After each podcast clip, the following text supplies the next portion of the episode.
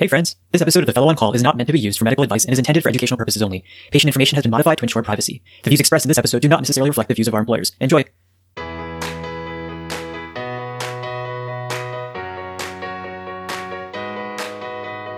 Welcome to another episode of the Fellow on Call, the HEMONC podcast. We're coming at you from Merlot University Medical Center. I'm Ronak. I'm Vivek. And I'm Dan. In today's episode, we're going to do part two of our pharmacology overviews lecture, a breakdown of this nebulous topic into bite sized pieces that hopefully makes it easier for all of us. I know it's definitely helping me out because I can't keep these straight at all. Yeah, for sure. Me too. I mean, being a benign hematologist, uh, I, I, don't, I don't give a lot of chemo, but it, so this has been a helpful review for me too. And I think the hardest thing for me when I started fellowship was learning this new language of medicines. And what I love about the way this episode's going to go for you guys is that we give you a very simple way to recognize these drugs based on the way that the, the names of the drugs themselves. And you'll, you'll see what I'm talking about as we go through it, but we really tried to think of a clean way for people to understand the high yield concepts for pharmacology before you get into the more of the details with your pharmacist and as you go through actually giving these patients chemotherapy.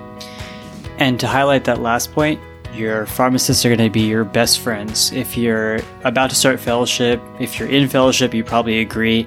And if you're an attending, you probably agree even more. So, um, you know, our hope is just that you take away the highlights, but, you know, for the details and the nuances, make sure you talk to your pharmacist if there's ever a question of doubt. So, I guys, I think we should not keep our listeners waiting too long. Let's go ahead and get to that episode. Let's do it.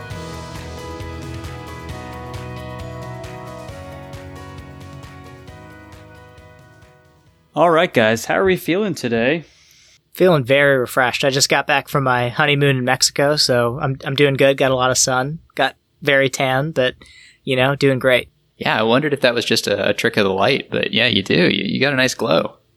I, I was looking at your your wife's Instagram post and I was convinced that you had been there a lot more than a week and low key was nervous that you were never going to come back. So I'm glad I'm glad that you are back. Um, but but I'm glad you had a good time as well. Yeah, it was great. I, if I could recommend one thing, and you know, they, again, they're not sponsoring us, but maybe they will soon. Excellence Resort, Playa Mujeres, very very great all inclusive stay in Cancun, Mexico. Highly recommend. Very nice. Vivek, out of curiosity, because of your obsession with Topo Chico, what is the take on that drink down in Mexico? Is it as popular down there as it is up here? Dude, there was no Topo Chico down there. It, it mm. sparkling water wasn't as big of a thing, at least at the all inclusive resort. But you know, they had they had pretty good mojitos, etc. You know, I, I had some nice fruity drinks on the beach, so it's just a good time.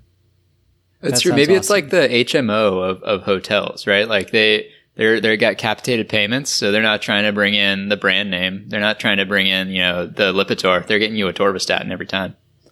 And I'm fine with it. I'm totally down. All right, guys. Well, on that note, um, I think we should we should talk about part two of our pharmacology lecture. A couple weeks ago, you know, we we were chatting about an overview of, you know, the language of of of chemotherapy. And I'm super excited for this episode where we kind of delve in this a, little bit more, talk a little bit more about the individual agents that, w- that we use in the clinic on a daily basis. And for our listeners and for their purposes, reminding them of, of ways to remember all this stuff because it is a lot and it's so much. And today we're going to focus more. We, we split it up last week into the broad categories of types of treatment we give for patients with cancer. And in this episode, we're really going to focus on those cytotoxic chemotherapy, traditional chemotherapy drugs, because they're very common and the most common agents that we use across all cancer subtypes. Yeah, I mean, these are the first real drugs that we had to even to, to treat cancers. Uh, you know, dating back to the earliest days of really effective cancer therapy, and uh, I think it's kind of a, it's kind of a remarkable thing that we're still using them you know, despite all the advances we've had in targeted therapies, there are some diseases where these cytotoxic agents really are your best bet. So I, I want to start us off with a case so that way we can really get into the core concepts that we're going to discuss today. Recently at the Veterans Hospital at Rula University Medical Center, I had a female patient, young female patient, who was 42 years old, who came in with breast cancer. And unfortunately, on her biopsy, she had triple negative breast cancer. And I had planned neoadjuvant chemotherapy treatment with something called dose dense ACT. And we're going to really break down that regimen. But the first thing that, that my patient asked me was she said, Hey, well, I need to get a port for this. So guys, can we talk a little bit about when you need a port and why you would need a port? A hundred percent. And if either of you have any insight into that, I would love to know because I never really know what to tell people about if they need ports or if they can use a, a if a PICC line is fine or even just a peripheral IV. Yeah, and the way I kind of think about it, and uh, you can tell me uh, both of you if you if this makes sense to y'all, but I think there are certain indications where you really need central access and you need to have a reliable way to get into those large vessels. And there are others where you need a durable intravenous connection, you know, be it peripheral or or central. And for those, I'm thinking of things like very harsh chemical agents that need to be delivered into large vessels because they're going to sclerose the smaller vessels that the peripheral IV goes into, and infusions that take a really long time. So these are drugs that are infused over the course of several days with each cycle. And, and those are, I think, the hard indications. But there are sort of these softer indications where if a patient's just going to be getting a lot of IV sticks, they may express a preference for something like a port. Uh, that can be a little bit more comfortable to access, and um, or there are other folks that have just notoriously difficult veins to access, and they may opt for a port if they know it's going to be a struggle every time they need an IV stick for an infusion. Dan, I, I love the way you said that because it took me the longest time to understand when my patient needed a port, and exactly like you're saying, we get into this concept of vesicants versus irritants, these chemicals that, or these drugs, rather, this, these chemotherapy agents that when we give them to patients, if could they cause very severe tissue injury if they left the vein? And would they be very toxic to the endothelium of the vasculature itself? And that's where we get this concept of vesicants versus irritants it's really hard to just memorize ves- which ones are vesicants, which ones are irritants when you're starting fellowship and really starting to get to know these chemotherapy agents. So I would always look this up. There's always something, a resource that you can find. You, know, we don't subscribe to any particular resource, but like, like we said, one option is something like the the hemonc.org website that we referenced in, in our last discussion, that has something on vesicants versus irritants. But a quick Google search of vesicant or irritant chemotherapy, you'll see a list. And anytime you hear the word vesicant, you need a port. So you always need a port with vesicant.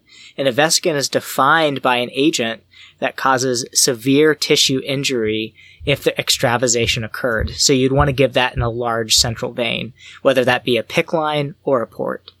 If it's just an irritant chemotherapy drug, you don't necessarily need a, a, central access because you're not as worried about that endothelial damage to the vasculature and the tissue damage if there is extravasation that occurs.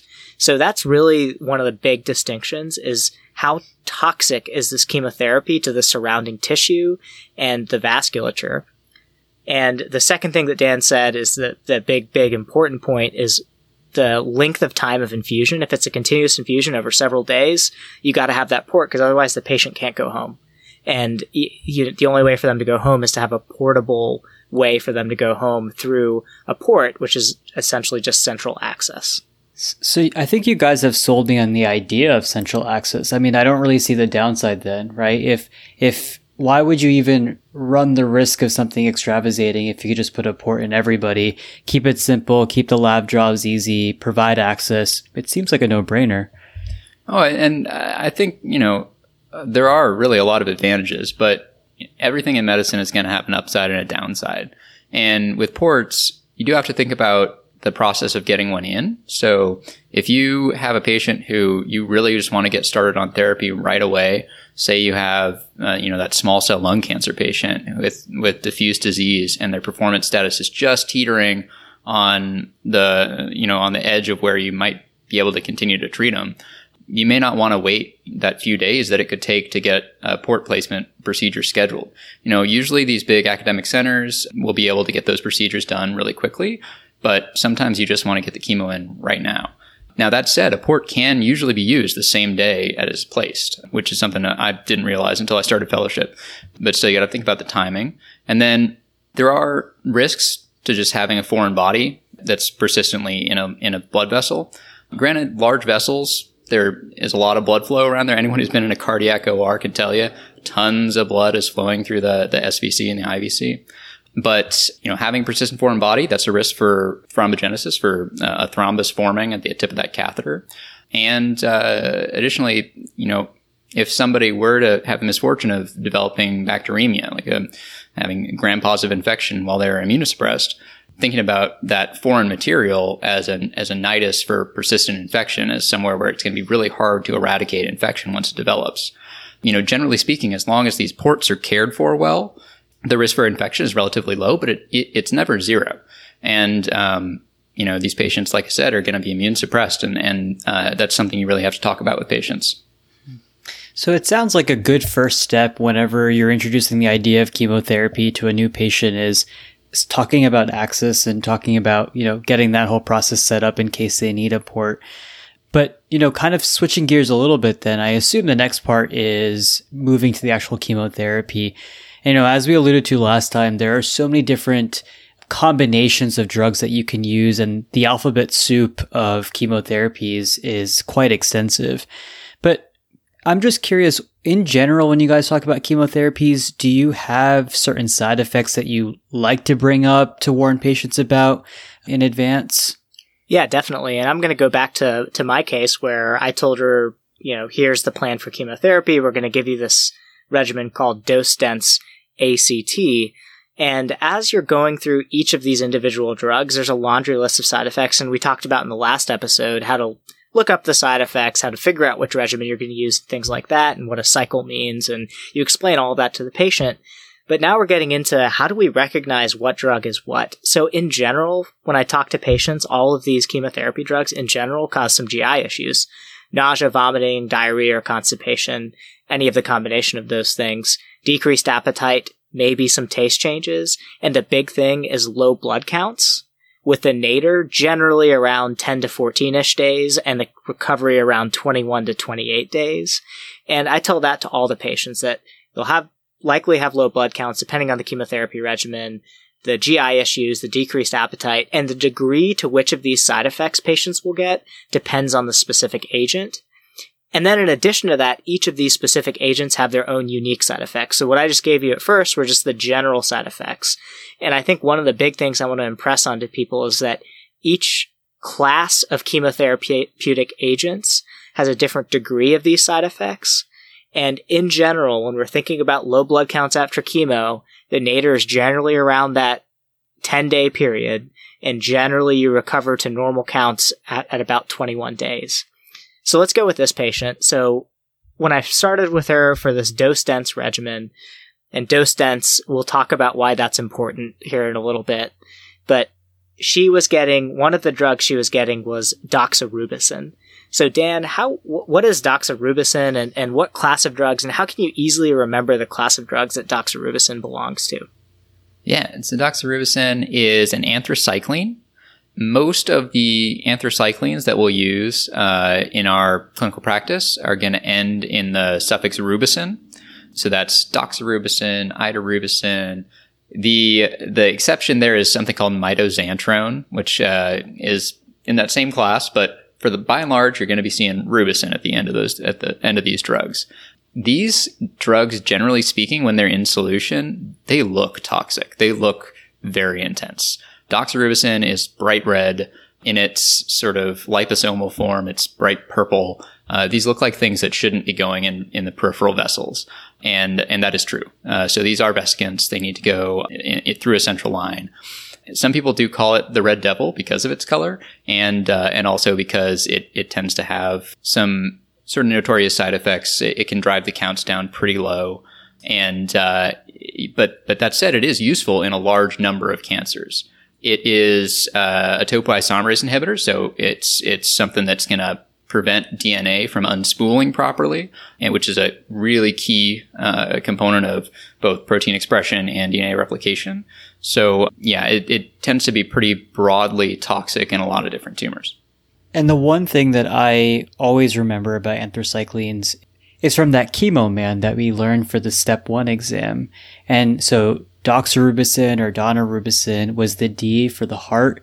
Um, and so I often worry about and remember actually that it can cause heart failure as one of the unique side effects. And so whenever we're starting our patients on any sort of anthracycline, making sure that we have an echo or a MUGA scan uh, in order to ensure that, you know, they don't have already a poor cardiac function to start with, and certainly gives us a baseline before we put them on the medication.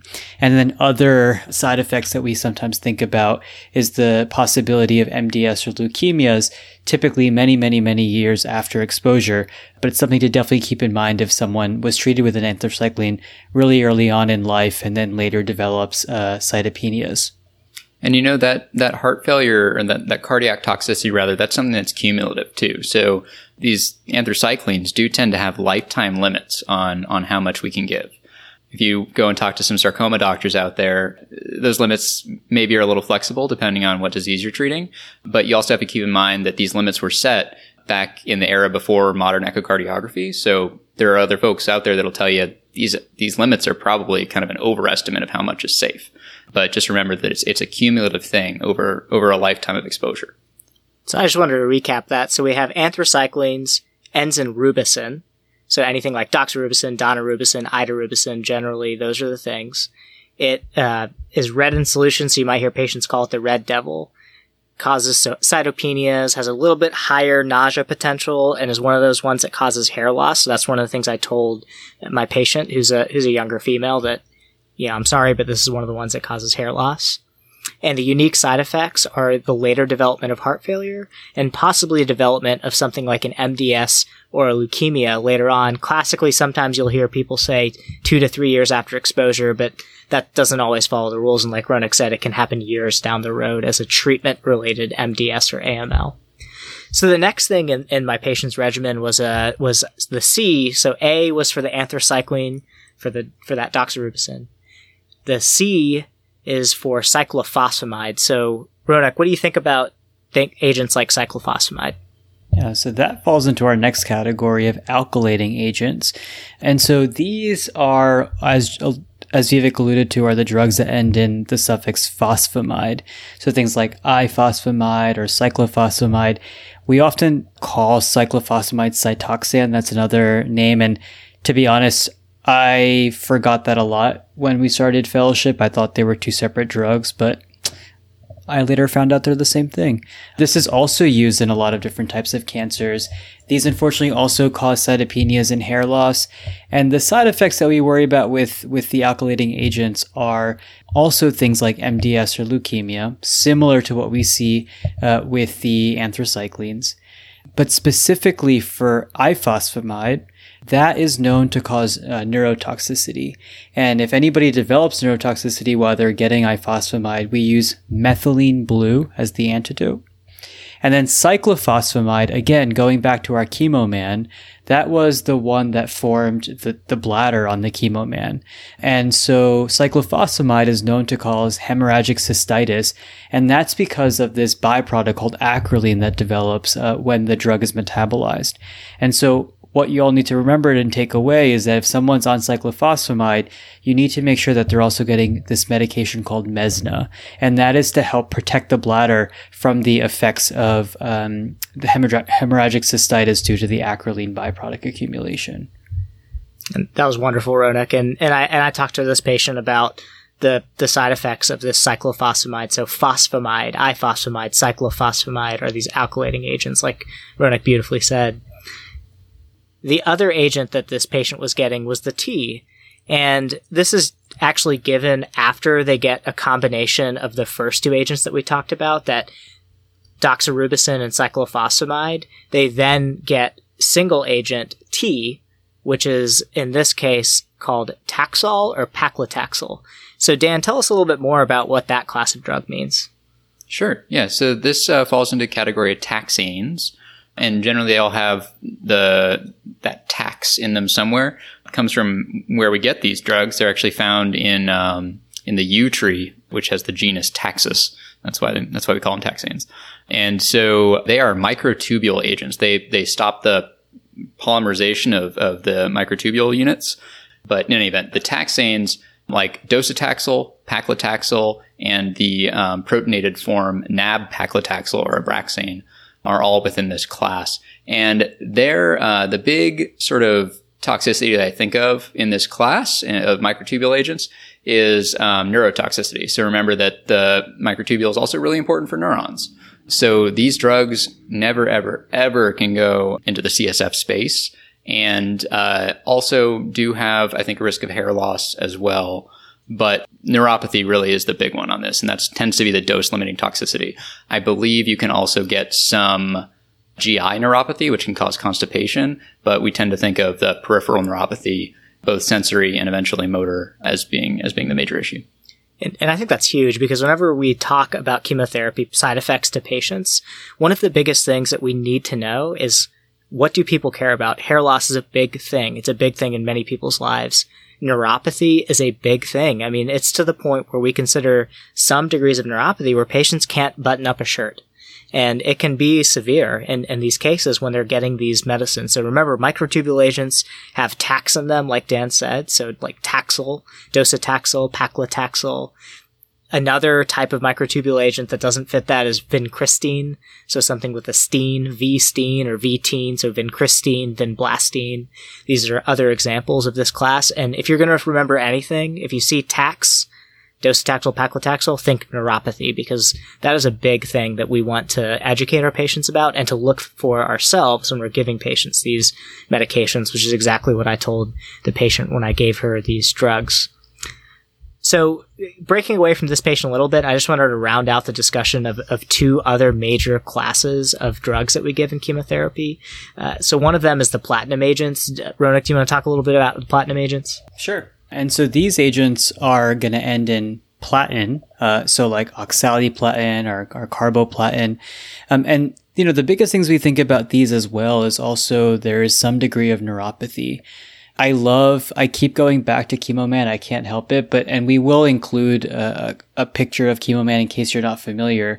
But this, you know, from from Chemo Man, I remember the the C in in cisplatin and carboplatin for the ears of the man as well as for the kidneys, and so that reminds us that the main side effects we worry about with the platinum agents is nephrotoxicity and ototoxicity, and as well as having a lot of emetogenic effects, so it makes people really really nauseous.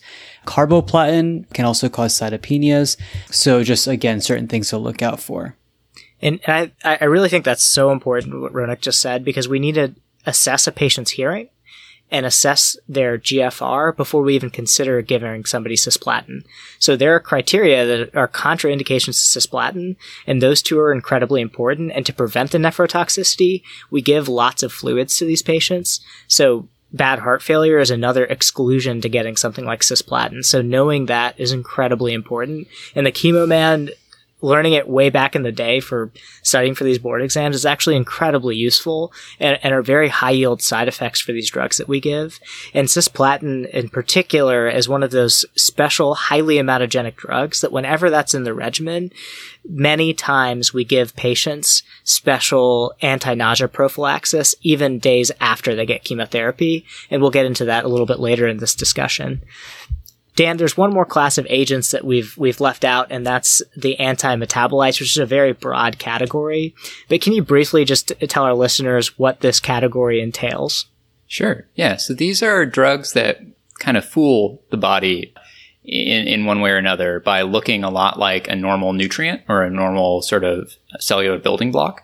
What I mean by that is these are drugs that are say look like a normal nucleotide, but they're missing a hydroxyl group in a certain place, or they're just slightly rearranged in such a way that the normal biological enzymes will try and incorporate them into DNA, but that stops the DNA replication from that point onward, or disrupts some other vital process in in purine or um, or pyrimidine sort of metabolism.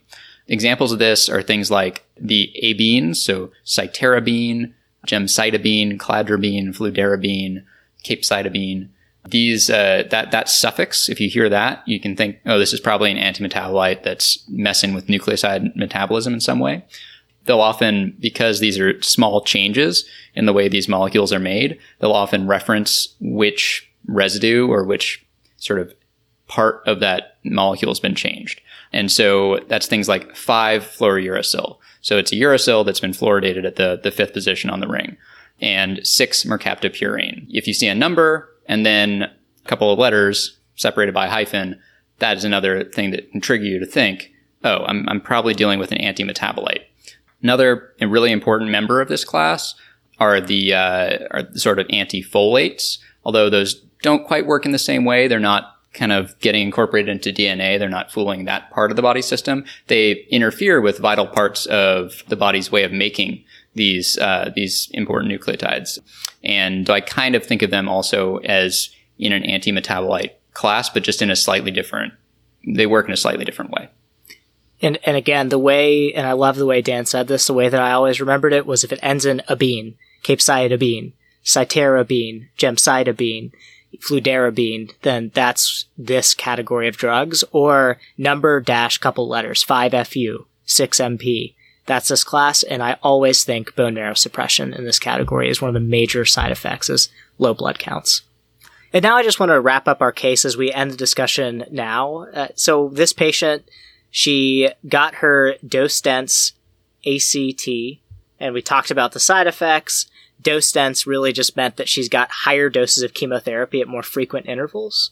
And we'll talk a lot more about what this means in our next episode, where we have a special guest pharmacist actually. But in for for my patient, she ended up doing very well. She we gave her the right medicines to prevent nausea, and she didn't have any issues with nausea.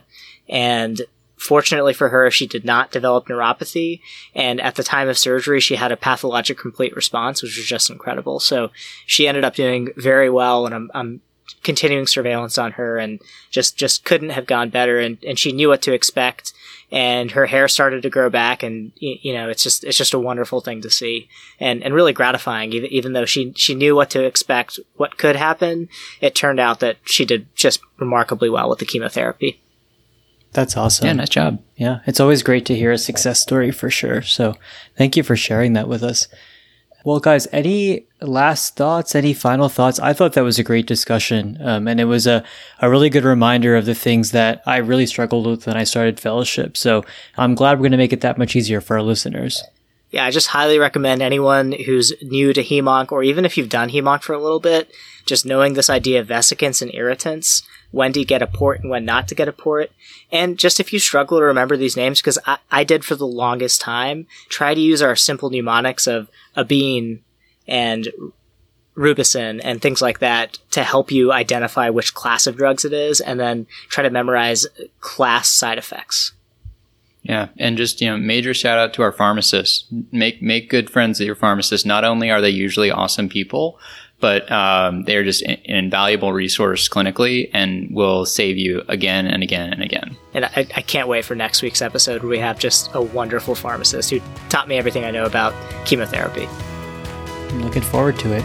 All right, everyone. Well, until next time, we'll see you later. See you later. Peace.